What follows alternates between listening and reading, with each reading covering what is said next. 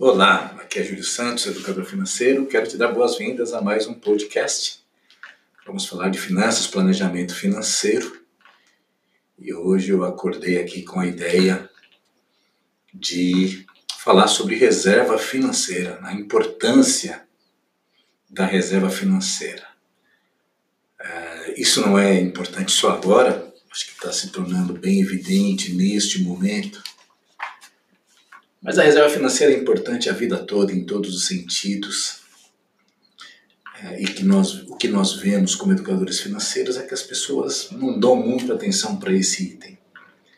Ele não é muito valorizado, as pessoas até querem, sabem da existência desse item no planejamento financeiro. Mas esse é um fato. Haja visto que o que nós vemos por aí. As pessoas muito preocupadas porque elas não têm reserva nem para 3 meses, muito menos para 6 meses, seja pessoa física, seja pessoa jurídica. É claro que nós temos um momento delicado da nossa vida, e eu já disse aqui em alguns episódios, tudo é muito importante nesse momento, principalmente a vida, a saúde das pessoas, a saúde das pessoas que nós amamos, a sociedade como um todo, a economia, o emprego, a vida espiritual, o equilíbrio mental, os relacionamentos, tudo é muito importante. Mas dinheiro é muito importante também, no sentido de que, se você não tiver recurso, você vai passar por dificuldades. Então, esse é um fato do qual a gente não pode escapar. Por isso que eu estou trazendo esse tema.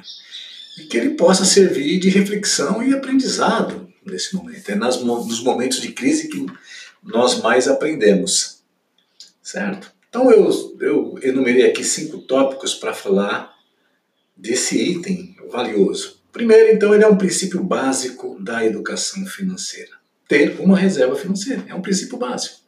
Existem outros princípios, que não é um curso de educação financeira, mas é importante que a reserva financeira não é o único fim da educação financeira, certo? E não é o único termo explorado. É importante isso. Mas ele se torna uma ferramenta poderosa para que você conquiste, inclusive, os seus objetivos, para que você tenha qualidade de vida. Então, ele é um princípio básico da educação financeira. Não adianta, eu economizo, eu não gasto em excesso, eu não sou consumista, mas não tenho reserva financeira. Certo? Então, esse é o primeiro tópico que eu quero trazer para você. E para que serve? Para que serve a reserva financeira? Aqui eu quero trazer a nossa abordagem. Porque eu não coloquei reserva financeira de emergência, reserva de emergência, certo? Nós estamos, de certa forma, num momento de emergência, de muita preocupação. Mas a reserva financeira não é só para emergência. É um recurso que eu tenho que serve para várias situações. Às vezes não há uma emergência e eu, de repente, no final do ano, eu quero fazer algo especial, fazer uma viagem, e aí eu vou usar da minha reserva financeira. Com todo um contexto analítico, com todo um contexto de reflexão, ela serve para isso também. Então, a reserva financeira não serve só para desgraça, só para problema. Mas a reserva financeira, ela serve, por exemplo, como um remédio para te dar mais tranquilidade, para te controlar a ansiedade. Se você tem reserva financeira, você fica menos tenso. Eu tenho certeza que muitas e muitas pessoas estão muito preocupadas. E eu também estou preocupado, quero que você saiba disso, porque a gente não tem controle de nada, a gente não sabe o que vai acontecer, eu também estou preocupado. Mas existe uma diferença, né, daquelas pessoas que literalmente, simplesmente não conseguiram, não aprenderam, não entenderam a importância de ter reserva financeira, portanto não tem nada, e mais do que isso, corre o risco de perder seu emprego, ou eram profissionais autônomos que tinham aí o dinheiro entrando no dia a dia. Então, ela serve, quando você tem uma reserva financeira, como pai de família, como mãe de família, como profissional, como filho, como qualquer pessoa, como empresário, isso te dá um certo, sabe, um certo conforto, né? Não estou dizendo que o dinheiro seja a solução, mas, puxa vida, eu tenho uma reserva financeira, que bom que eu tenho, certo? Então, ela é muito mais do que servir para apagar incêndio na nossa vida. Quando que eu devo construir a reserva financeira? Porque está muita pergunta. Quando construir? Ora, eu devo construir a reserva financeira quando o dinheiro está entrando e quando está tudo muito bem. Só o que normalmente as pessoas fazem? Elas fazem o inverso. Quando está entrando muito dinheiro, o que elas fazem? Gastam muito dinheiro. Vamos lá, vamos gastar, porque isso é sinônimo de sucesso. A referência que nós temos é que sucesso é ter coisas. Ter coisas significa gastar. Gastar significa não ter reserva financeira. Então, o melhor momento de você ter reserva financeira é quando está bem. Ora, Júlio, então por que você está falando isso agora? Porque a crise vai passar. E muitas pessoas vão recuperar, resgatar suas vidas, voltar a trabalhar, voltar a ganhar dinheiro e vão ganhar muito dinheiro. E aí eu quero que você se lembre. Esse é o melhor momento para você construir reserva financeira. Certo? A outra questão. Quanto? Aliás, quanto eu tenho que ter de reserva financeira? Isso é uma resposta muito, muito pessoal, muito relativa, que tem uma série de fatores. Mas primeiro, tenha alguma reserva financeira. Alguma. Se você tiver metade da sua renda mensal, dos seus gastos mensais, é importante. A reserva financeira não é sua renda. Aí é um detalhe muito, muito relevante. A sua reserva financeira deve ser o quê? O quanto você gasta por mês. Então, se eu tenho uma renda de 20 e gasto 10 por mês, então eu tenho que ter...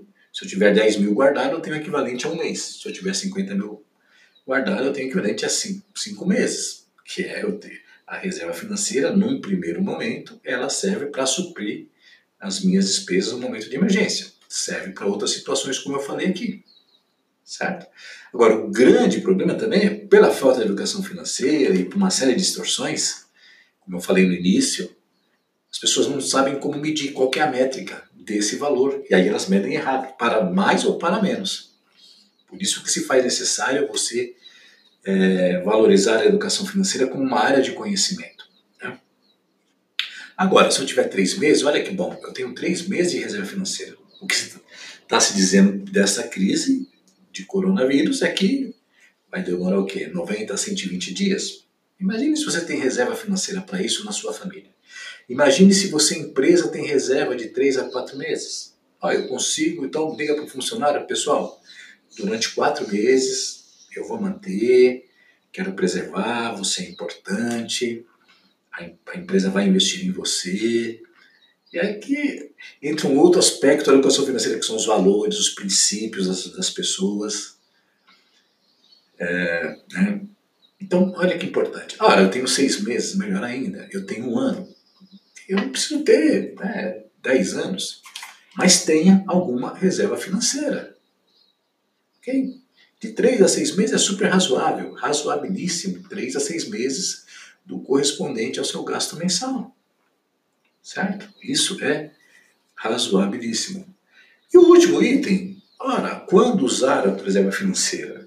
O ideal é que você nunca precise usar a reserva financeira. A reserva financeira é que nem seguro, você compra para não usar. A mesma coisa é a reserva financeira. A questão é que começa a dar uma coceira na pessoa. Ela tem um dinheiro que fala, não, eu vou crescer mais, eu vou crescer mais, eu vou crescer mais, eu vou gastar mais, eu vou ter mais, e assim por diante e tal. E aí vem aquelas questões. Não, mas o dinheiro não é coisa de avarento, não sei o que, eu vou guardar, depois eu morro, não levo no caixão. São várias questões que devem ser refletidas aqui. Então, o ideal é que você não use, tem aquele valorzinho ali, fica ali protegido e guardadinho. Tá. É evidente que tem muitas outras variáveis aqui. Eu quis trazer só esse tema para que você reflita sobre ele. Essas variáveis, como eu disse, talvez você que esteja nos ouvindo, você seja um funcionário público. É uma realidade. Um profissional autônomo é outra realidade.